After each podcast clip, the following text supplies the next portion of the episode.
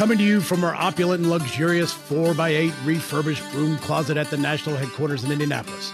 With duct tape studio lights and a mic that you barely can hear, we hope to entertain and educate you. This is the Tango Alpha Lima podcast. They call me crazy cause I'm facing all my giants. They try to scare me into thinking I can fight it. They tell me I should never even think of trying. But that's just me, I'm gonna live out in defiance.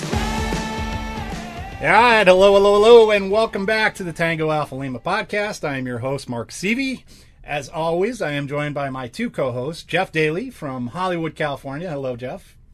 And Ashley Gorbolja Maldonado, whose name I have continued to pronounce correctly, which I think should earn me like a Bravo Zulu award or something of that nature. A grilled cheese sandwich, which I did just get delivered. If you happen to be watching our last podcast, you'll know that. Uh, and we are joined by a very special guest today who uh, makes us uh, all feel pretty humble about our academic achievements. But Mr. Kermit Jones, Dr. Kermit Jones, MD and Juris Doctorate as well. He's a primary care physician, lawyer, and healthcare policy advisor who has provided care in multiple settings, include uh, including over, uh, underserved communities, military personnel, and overseas in India and the Middle East. He's uh, also a member of the California Bar Association. Prior to his current practice, he worked as an FDA regulatory and patent attorney uh, at a boutique Washington, D.C. law firm. He served as a White House Fellow from 2012 to 2013, where he worked with the Department of Defense and health educators on military medical issues. Uh, before his government service, he was served as a Navy casualty evacuation doctor with a Marine helicopter squadron at Camp Pendleton, California, and then later in Al Anbar province in 2008. Great time to be there. I'm sure that was quite the vacation. Uh, and here's where it gets. He earned his medical and law degrees both from Duke University. He earned a Bachelor of Science in Electrical Engineering for Georgia Tech and a chemistry degree from Clark Atlanta University. He's written articles and given lectures on domestic and foreign policy, uh, as well as our need to transition to a proactive healthcare system. I, I don't know how I once I finished law school, I resolved to never step foot in a classroom setting again. So congratulations to you. I don't know how you did it, but you obviously have a great deal more patience than I do. So, sir, welcome to the show. Thank you so much, Mark. I appreciate it. Uh, first thing I'd like to say is thank you for reading all of that verbiage. Um, you know, the, the, the only thing I would say is if my dad were sitting here with us, he'd be like, "Look, I told that kid to leave school ten years before that and get a real job." Yeah. Um, but apparently, I just like to stick my heads in the books, and that's what I've been doing ever since. So, thanks for having me on the show. I, I'm I, I truly feel honored to be here. Um, the American Legion has done such phenomenal things for veterans uh, you know, as a nonpartisan organization, and just even you know reading the history of it, you know, I wasn't aware that it was uh, instrumental in getting the GI Bill passed, uh, as well as instrumental in getting uh, a Department of Veteran Affairs. So, uh, hats off to everyone who's who's dedicated their lives uh, and careers to this organization and serving veterans. So, thank you for having me. Appreciate it. All right, uh, Jeff. I, I believe I said you would get the first hack at Doctor Doctor Jones today. You did, and uh, since I'm first, I'm gonna go a little easier on him because apparently he's a person who does not have a lot of goals or ambition in life. so, I, it's it's amazing. One thing we didn't say is that you also speak four freaking languages. Yeah. Um, which is amazing. I'm still working on the first, by the way, but you know I have aspirations. Good effort. And uh, I I was taken also by the fact that I was I saw Marine Helicopter Squadron, and I thought I had a fellow EGNAer here, but you're in the Navy. But since you saved Marines, I still got some Semper Fi love for you there. so, yeah. He, did, did you notice glad- he did not list Marine as one of the languages he speaks, though? I know that's what I'm a glaring about. oversight. Glaring. I, oversight. I, keep tripping over Devil Dog. I, I just haven't gotten through it yet, but I'm working on it. All right, Jeffrey. Okay, so my my my question, my first, my I want to say I'm super excited that uh, all of these skills are you're bringing them to the American Legion, and I had seen that you had had done some some work in training uh, Legionnaires on things regarding COVID. Do you want to uh, talk about? Do you want to give some advice about uh, COVID things to the entire American Legion veteran community, which we have uh, an infinitely small percentage of listening to you right now, and but maybe they'll spread the word. So if you have some advice, we'd love to hear it. Yeah, no, thanks for that. In two languages. yeah, so okay, so do you want me to start in English? Or do you want me to start in Urdu? I mean, it's Yeah. fine, you know, Don't because if you have ones that speak in Urdu, then we can go right ahead. Um, uh, yeah, and I can joke about that in a little bit, but no, you know, I would say the advice that I would give on COVID is, you know, it's a, it's a very unpredictable disease that we're just learning about. You know, I just listened to uh, a podcast recently that was talking about how it seems as if even though our numbers are going up uh, nationally, and as you're probably aware, it's coming going up in very rural areas right now, South Dakota, North Dakota, Montana, these places where they naturally socially distance, which you know makes that kind of odd. Um, it seems as if the number of people that are dying seems to be less right now. I mean, I don't want to speak as if we know so much about whether there have been uh, you know changes in the ability for it to kill people or not. But you know, a lot of what we were basing our assumptions on initially was the reports that were coming out of New York or coming out of Italy, and you know, we're still trying to figure out you know whether that's the case. I think the nugget of advice that I would give people, you know, because this is part of what I used to do as a Navy doctor with the Marines, um, is to take it seriously. Um, and I say that from the standpoint of right now we're getting a lot of fatigue, right? I mean, I get it. You know, we are a country of you know rights and the Bill of Rights and Constitution, uh, and that may make us a little different from some of the South Asian countries that you know may have a different government structure and a different societal structure. So people are kind of wondering, hey, you know, how did they get you know on board with certain things a lot faster than we did? Um, and I think for us, we're going through this fatigue phase, and it's also going to switch into the winter, where um, people are like, "Look, I'm I'm tired of not being able to go into restaurants, and I'm tired of not being able to see my family." Um, but you know, the the reality is this thing can hit you pretty hard. Um, so just to try to you know continue with those things that are a bit of a pain in the butt, you know, until we get to the vaccine phase. Uh, and the second piece of advice I'd give people is um, have a very serious conversation about or with your healthcare providers about the vaccine. You know, a lot of the studies that I've seen, uh, surprisingly, up to 40% of people are saying they would not get the vaccine for various reasons. Uh, and I have this issue with the flu vaccine every single year. Um, but this is one thing where we don't have a lot of channels out of this pandemic. Um, I think a viable vaccine will be probably the only way we get out uh, to a point where maybe in late 2021 we're starting to return to some sense of normal. Oh, I said late 2021. Yeah, it's not going to be earlier than that because the reality is the first people that are going to be vaccinated are going to be healthcare workers, essential workers. Uh, and one study I saw, the CDC say best case scenarios we could vaccinate one to two million people a day. We have over 300 million people in this country. So, you know, if we assume that we get a vaccine by February, you know, you can just, you know, you can do the math that, you know, you were taught how to do in fifth grade, right? I mean, that's going to take you all the way to the end of next year before we get enough people vaccinated to get herd immunity. Wow. So I'm looking at I'm looking at a second COVID birthday, which I'm not super excited about in May. Um, I'll probably have a Zo- I'll probably have an online meeting with these two jokers, and uh, I'll dedicate a piece of cake to them, but I won't share it with them. The, So, the plus side uh, of having a second COVID birthday is living to your second COVID birthday. So I- like, the alternative is not spectacular. That's true. So I guess I'm not guaranteed that second COVID birthday, but uh, here's hoping. Well, thank you for that.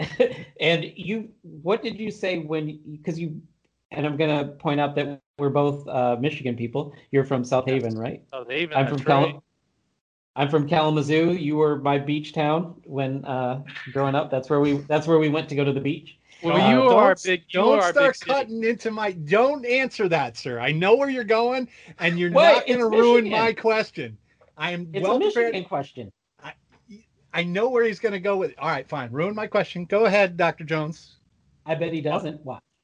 I was just gonna say, and I probably don't know what you're gonna say, but I was gonna say that Kalamazoo was considered our big city. We were excited going to the city in Kalamazoo, which was like a 30 mile drive up uh, Blue Star, up uh, I think it was Highway M- 41. M43. correctly. M43. M43. Yep, M43. All right, good. You did not impact my question. See? For once, for once, you didn't ruin it. You, Jeff ruins everything he touches. He's like, That's usually where I do a lot of eye rolls. yeah, yeah. All right, Ashley, you are up with the second question. Okay. So my second question is in regards to misconceptions about COVID and kind of pulling back some of the layers of misinformation. And I wanted to kind of get your opinion, Dr. Jones, on some of the posts that you've visited and how there's been like different responses and how you go about kind of, you know, here are the facts, here's how we pull away and how like what's your process for like educating folks that you've you've come in contact with? Yeah, so thanks for that question, Ashley. I mean, so I start with trying to understand um, or come from a place of empathy. Uh, you know, there is a lot of misinformation about everything. You know, you know, we've become, you know, more distrustful as a society and more political, um, and that's, you know, that's unfortunate. But I, would say that the reality from what I've seen in terms of, you know, New, New England Journal of Medicine articles and JAMA and these other sources that doctors get their information is, you know, it is uh, a disease that the majority of people make it through. Um, you know, either one with mild uh, symptoms or um, end up hospitalized and come back out. I mean, that that's true. You know, even if you were, let's say, your average risk person in their 40s and 50s, you know, probably, you know, 98, 99% of those people are going to come through it just fine. Um, but the reality is, for that, you know, one to two percent of people that don't, you know, that make up the 220,000 people that we know have died of COVID, and some estimates saying there may be even higher amounts. It's a different situation. Uh, for two, there's a huge mental health component to this, which I think is not really uh, borne out so much. Um, and I've seen it in my patients, unfortunately. Um, you know, I'll tell you two quick um, scenarios. One, you know, I've had a lot of patients because of the social distancing that have either, you know, gained weight, you know, strained relationships. They haven't been able to see, especially if they're older population, they haven't been able to see their their grandchildren, uh, and there's a psychological component to that. Um, or uh, what I tell people, the rest of healthcare continues. Which what I mean by that is I've unfortunately had, and it's not so much now, patients that have avoided the healthcare system because of fear of COVID. Um, so you know, I had a lady who uh, had um, had a couple of wounds um, that uh, she sustained, and then she called the office the next day and said, "Hey, you know, I want to get these wounds sutured up." You know, and anyone in healthcare would tell you, well, if they're not sutured in the first six hours, then you know, would be suturing infection, infected tissue into the wound. So we can't do that for one. And she's telling me that she's having fevers and these other types of things. And I was telling her, look, you you probably you know the infection is probably in your blood at this point. We need to have you come in. And she said, well, I didn't come in the day before yesterday because I was afraid of getting COVID. And you know, and I just had to educate her and say, look, your risk of dying of sepsis is probably 100 times higher than your risk of dying of COVID right now. Um, and so part of what I do is, like I said, come from a position of empathy, just kind of explain what we're taught uh, and the facts, and then try to assure people that if they get those other things treated, they'll lower their overall risk of death uh, as opposed to just their specific death risk from COVID. Thank you. No, that's that's very very important, and I appreciate you. You know, being both empathetic and you know uh, applying it to everyone's unique situation and making sure that folks understand that like you, everyone is like we're here to help, right? Yes. So very very nice. Thank you. Well, I was going to go with uh, you know sort of the complacency kills and talk about herd immunity and everything else, but uh, I, I read the letter that you sent to the American Legion headquarters, and in it you mentioned one of my favorite people in the entire world, who apparently was one of your high school coaches for baseball or one of your high school teachers from South Haven. Uh, tell us a Medal of Honor winner James McCloughan. Yeah. Yeah. Yeah, I you know, well, first I, I'd have to credit him with a lot, you know, beyond just the service he did uh, for our country. He's the reason that I'm having this conversation um, with you fine people today because he's the reason I joined the American Legion. Um, because uh, when I went back home to see my folks in 2017, um, and was at the post office mailing something, uh, someone there knew I was in the military and said, "Hey, you know, uh, James McCloughan is is getting honored by the American Legion um, at the post right down the street. You know, if you want to check it out." And I said, "Of course, I want to check it out." You know, he was uh, a social studies teacher um, for us uh, at South Haven High School, and is probably the most famous person to come out of Bangor and South Haven High School, um, at least in the last half century. Um, but the the story I like to tell, in addition to you know his selflessness uh, and service to our country, was that um, when my brother was in high school, uh, which was uh, four years before me, and this was in the mid, I think, late 1980s. Uh, there was an incident. Unfortunately, this was one of the ones where uh, it was a lot rarer to see a fight break out in school where someone pulls a gun. You know, whereas, like I said today, I think that would not be an uncommon occurrence, unfortunately. Um, but this was an occurrence where one kid um, pulled out a gun in the in the the hallway uh, against another kid, and James McCloughan um, continued to do his service, um, and he was also he was the wrestling coach at our high school as well, and came up behind this kid and wrestled him down, you know, and probably saved uh, you know some people's lives that day as well. Uh, and so this was someone who at that time was probably in his late 40s um, and still uh, you know, protecting and saving people like he did in Vietnam. And so, you know, when I knew that he was getting honored uh, by the American Legion, and I went to that ceremony, um, I think within a week or so, I, I, sent off my application to the American Legion. Yeah, that's great. I uh, I met him about a year ago now at another Medal of Honor recipients uh, banquet, and I happened to sit next to him on the bus on the ride to the White House, and I knew he had been an American Legion baseball coach, and I knew he had been a high school teacher, and I got to talk to him. One of the absolute nicest people you'll ever meet. And I don't mean just like nice, like as a Medal of Honor recipient, he's a badass, but he's also a nice guy. I mean, he is literally one of the nicest people I've ever met. He could not have been kinder. He, he's just so down to earth and such a wonderful human. As soon as I saw his name, I was like, oh, yeah, I, I know where I'm going with this. So, oh, yeah. He that, sings too. Like he, he sings that, that American song. It's, that's what I said. He has. It's kind of hilarious. It's, and he has a nice voice. Too. Yeah, it's kind of amazing. Yeah, he and he did he did sing it uh, at David Bellavia's Medal of Honor. I can't remember what the context was, but I think he sang "Oh Danny Boy" if I'm not mistaken. Uh, but yeah, he uh, he is he's a very special individual, and we're really glad. You know, f- from the American Legion headquarters, it's always nice to hear someone's entrance to the Legion being an actual thing we were doing in the community. So could not be happier to hear that. All right, we will take a commercial break and we'll be back with you in just a minute. Did you know the American Legion magazine is the most frequently read periodical in the nation? True story. Find out why by joining today at legion.org forward slash join.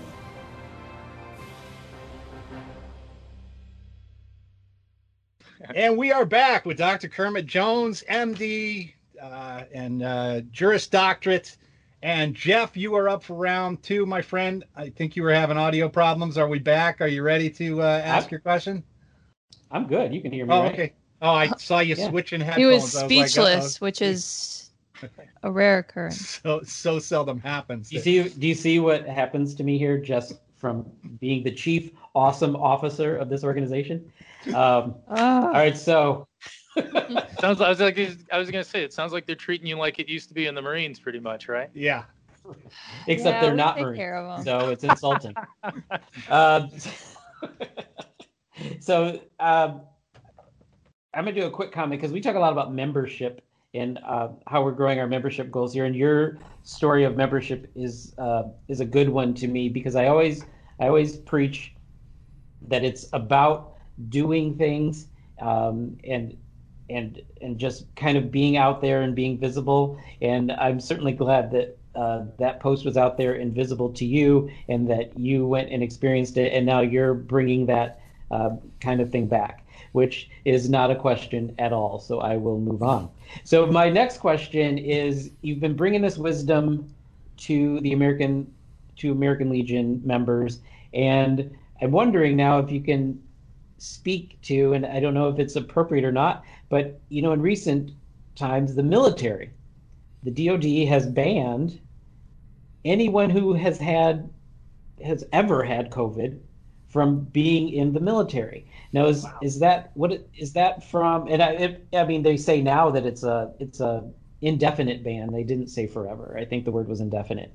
Um, is that just what would be a medical rationale for if I had COVID in March and next year I wanted to join the military? Is there a medical reason for me not to be able to do that?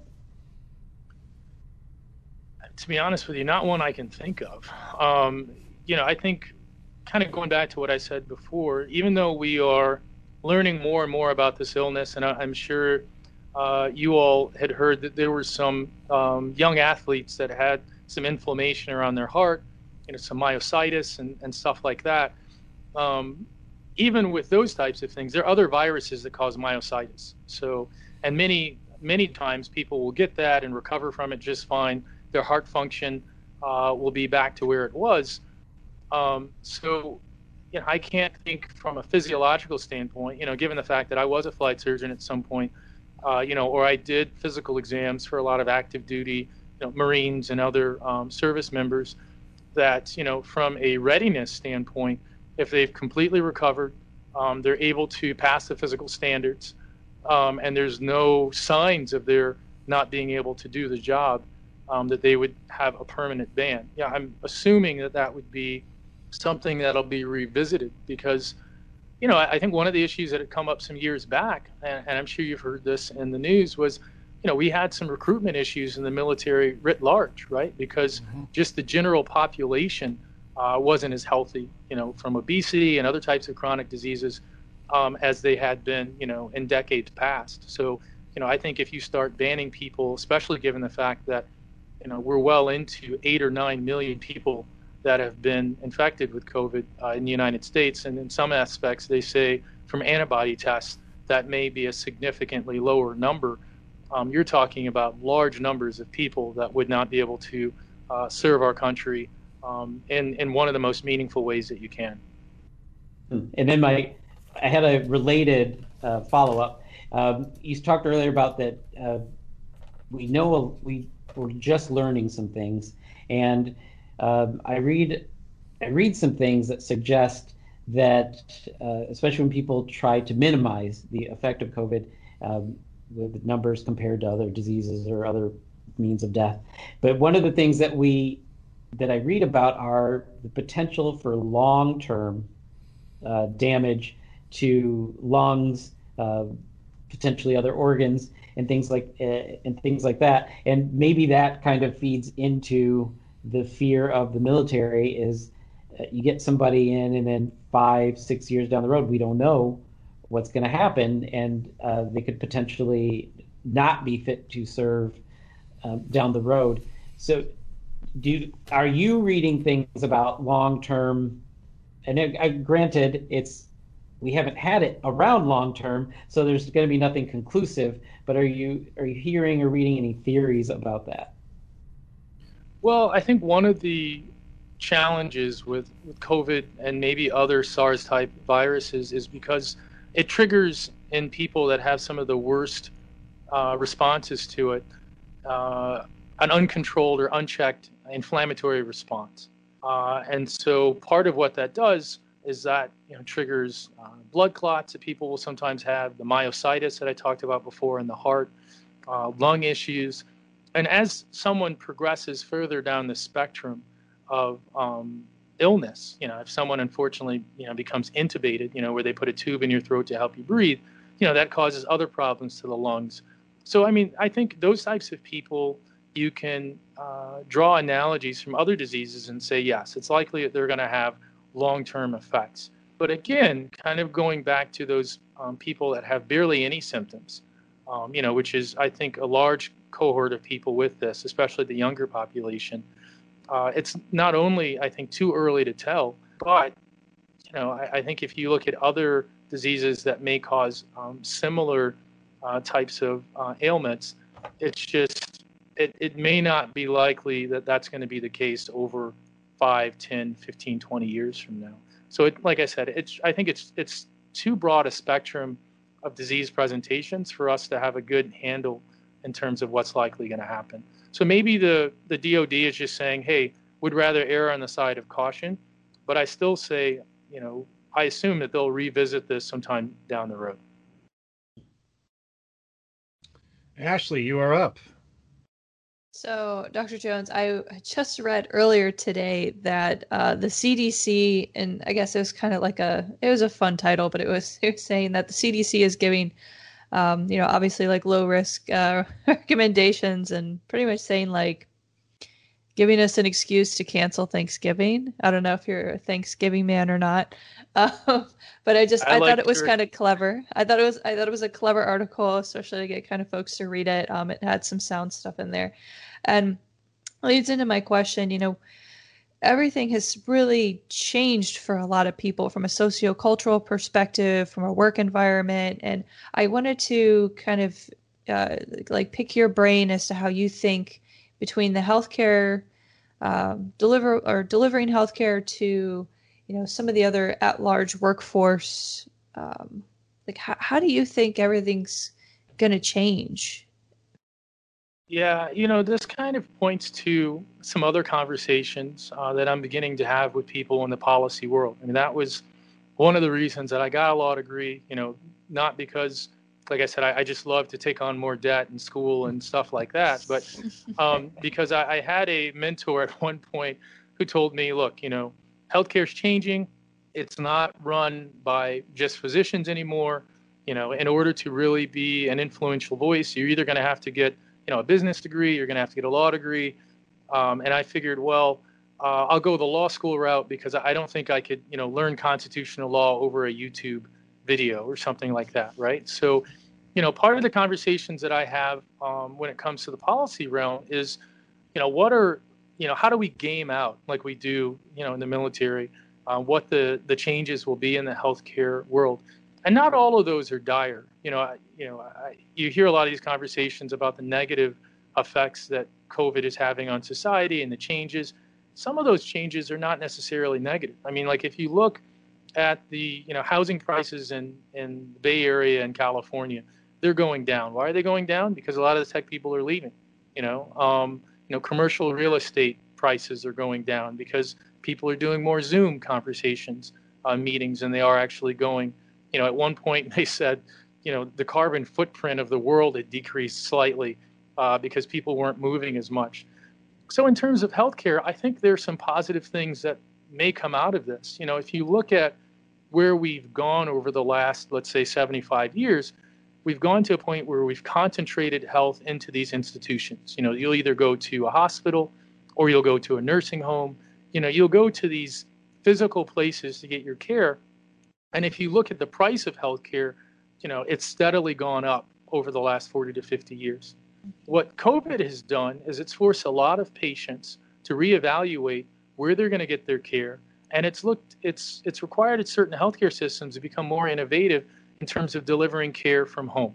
Uh, Hopkins has a program that's been active for at least a decade called uh, I think it's Hospital at Home or something similar to that, where they um, over these telemedicine videos uh, and certain types of wearables and other devices can treat you for similar ailments, heart failure, things like that, at home. It's reduced the cost by about 30 to 40 percent. Um, and it's also made people um, feel more comfortable because they're in their house as opposed to um, in a hospital. You know, we are a country that prides itself on competition. And I think, you know, having this type of um, competition within the healthcare industry um, can result in lowering prices. Uh, and then also having competition in the, the nursing home space can result in situations where we have better regulations um, to make it so that people aren't in nursing homes and you know getting illnesses that they would not have gotten had there been uh, better oversight but then also making it so that people can get that same level of care at home having caregivers that would be usually family members that wouldn't get paid to get reimbursed for those right. types of things as well so i think there are some positive changes in the healthcare system ones that could lower price um, and more personalize people's care um, and so i'm looking forward to that Awesome. Thank you. I I uh, I don't know if um, I just this is really important to me. My background's in public health. Um, I have a master's in public health, and I did a lot of research on health policy and community wellness. And um, I've always been incredibly fascinated with both family structure, how we provide care, uh, community care models, and um, I'm really happy to hear that you've been able to hunt the good stuff uh, that'll come from this. Yeah, that's you know just to kind of add one little extra section to that. That is uh, something I fervently believe in. I think we need more community-based care. I think there are a lot of people, you know, like I tell people the story of, you know, my mom who is um, being cared for at home, recovering from lung cancer, that but for us finding two very good caregivers for her at home, um, you know, she wouldn't be here two and a half years after her diagnosis. So trying to make it so that people can get their care from home where they're most comfortable mm-hmm. is, I mm-hmm. think, where we need to move as a healthcare system. Awesome. Thank you. So, one of the big things you talked about the mental health component, and I know that for a lot of people on both ends of the spectrum, for myself, I have three little kids at home, and social distancing to me is being able to go to work to get away from the kids and the wife nonstop. And then there are people on the other side of the spectrum who are, you know, basically this has forced them into complete shutdown mode, you know, where they're like in a Unabomber shack somewhere just watching reruns on Netflix. I know for myself, when COVID actually hit, I was preparing to do a ruck marathon at the Boston Marathon with a rucksack. If I tried to, if I put the ruck on now and walked 15 feet down the road, somebody would have to dial 911. Like there's literally zero chance I would make it. But what I really wanted to ask about was you had said earlier there's a lot of bad information out there and 100% accurate. And the problem I that I see too is that there's so much other information that might be good, but it's like every day on Drudge or anywhere else, there's these new things. Like yesterday, I'm reading about that there might be a new breathalyzer test being made in Israel. But then you go deeper into like a CDC document and it's saying something different than what the WHO is. And I think that kind of lends itself, like, obviously, and I'm not going to go into the ethics of the British study where they're asking people to come in and get infected so they can see how it moves, which is kind of an interesting thing. But, you know, I think a lot of people, when they're trying to get their quick fix on what's happening here, and they see that CDC and the WHO can't even agree on simple measures on whether it's airborne or not, or how long it stays on a playground metal rail or something. I think that the overload of this information has also kind of turned people off to the point where they're like, eh, why bother reading about it if it's just going to change tomorrow and the information's not going to be good? Do you see that happening too? And what are kind of what do you see as our left and right limit moving forward? Like, what's best case? What's worst case? Yeah, no, I I figured I'd get the hardest question from Mark. Yeah, um, yeah. you know, um, yeah I think unfortunately we see that in healthcare too, and I think this is a a byproduct of what you know all four of us uh, in this conversation are familiar with because all four of us have been in the military. Yeah. Uh, we know which is a branch of government, obviously, um, and so I've been taught, and I think this is pretty true that you know any public sector entity, especially let's say the government, you know, where you have elected officials, they're always going to excuse me, don't get me wrong, and I'm not saying this because, you know, they don't have, you know, the best knowledge or intentions, these other types of things, but they're always going to frame, I think, the conversations and the, the data that they put out based upon, at least in some component, what comes out on the paper the next day. You know, what's what's seen in terms of um, positive versus negative. And so that's why I think governments in general, government organizations, are always going to be excessively cautious, uh, sometimes to the point in which I think they can be, um, uh, you know, overly cautious. So, like you, like you had mentioned, you know, are you going to get COVID from, you know, the playground three days after no one has touched it? You know, maybe, but you know, is is it is the probability there that you'd get there? Likely not. You know, mm. you know, it's like I saw a study in which initially they said, you know, COVID could last on certain services for up to three days. And then you find out later, they're like, well, you know, they used artificial means to put so much COVID on that surface that there's no way humanly possible that you'd be able to get you know that level of COVID on one surface. So of course it's going to be there three days from now.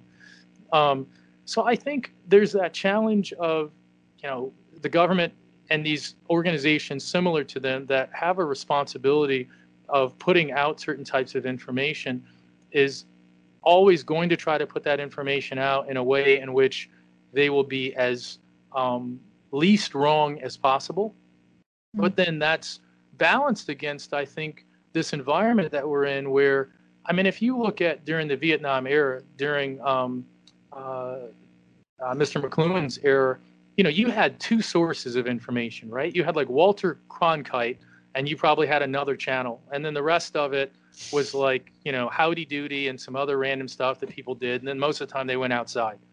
Um, now, I mean, you have so many different sources of information with so many different agendas that, you know, the genie's out the box, right? I mean, so we're not going to be able to figure out, I think, what's accurate or not. Um, so I mean, that's not an answer to your question. Uh, I realize no. that, you know, but I but I think it just kind of highlights the challenges of what's out there. So, to summarize it, I would say if people keep a, a healthy level of skepticism, but also I think a healthy level of trust, then I think we'll get to where you know we're going to be able to get to in terms of society. Because right now there's just almost zero trust in in any government related entity um, especially like I said, you know, with the political environment. Yeah, you know, to me, it's like a, an Amazon rating. You know, a natural bell curve would indicate that something be in the you know two to four range, and yet 90% are either one stars or five stars. Nobody looks at the three star review. Everyone wants to know why it sucks or why it's great. And right. people don't focus to the entire spectrum. And I think that, I mean, I think that's a pretty recognizable threat to, you know, when you have a, democracy is predicated on a well-educated electorate. Right. And unfortunately, even when they're trying to become educated on these issues, they're getting bombarded, and it's like I'm not even sure where to start at this point. So yeah. I think it's uh, I think it's a factor of our society. Sir, uh, did you have any oh. final thoughts you wanted to, Jeffrey? What did, did you uh, want to? I wanted in? to jump in in your in your section here. I think uh, when we're talking about the public and these news sources and uh, agencies not putting putting out different information. I think part of what you said, the back going back to there was Cronkite, and then there was your daily paper, and the postman coming by and having a chat with you for a minute.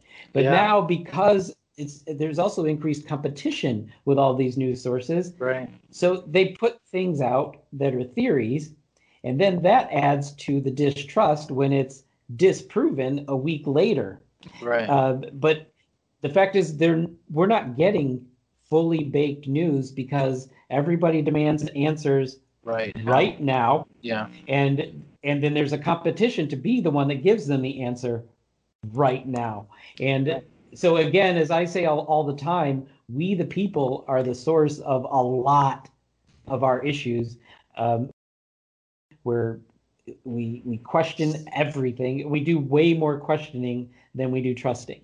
And that that balance that balance is off and i appreciate you saying that yeah i, I guess no thank you jeff I, I appreciate that i was just going to say i guess my parting thoughts are a lot broader than covid i think covid is I think it's a signal of a lot of issues that we have in society right now. It's just unfortunately is a pandemic that you know can kill people. But you know, I think getting back to the the underlying premise of why the four of us are here. You know, all four of us decided for our own various reasons that we're going to serve our countries in the military. Um, you know, give that social contract. Um, you know, between you know government and society, and and you know on the other side of that, you know, have a little bit more pride about you know giving back uh, and then moving forward.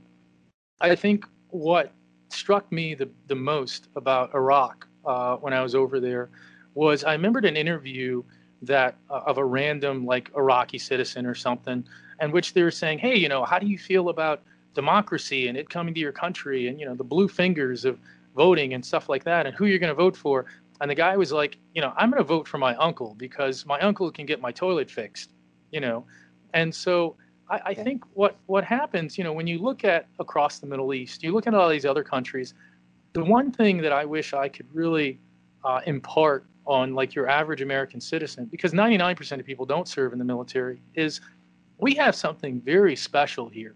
You know, I mean, there's no place else in the world, you know, when you're looking at these other places in which, yeah, you can protest, uh, you know, police brutality, you know, or not, you know, I guess the perception or differences of, you know, um, police brutality versus not, and these other types of things, or whatever you want to protest, uh, you know, flag burning or whatever, um, and and not get shot down with, you know, um, a 50 cal in the streets yeah. and stuff like that, right? You know, like just yeah. like what's happening right now. I think I don't know if it was Iran or which country in the Middle East recently where people were protesting. No, it was Nigeria.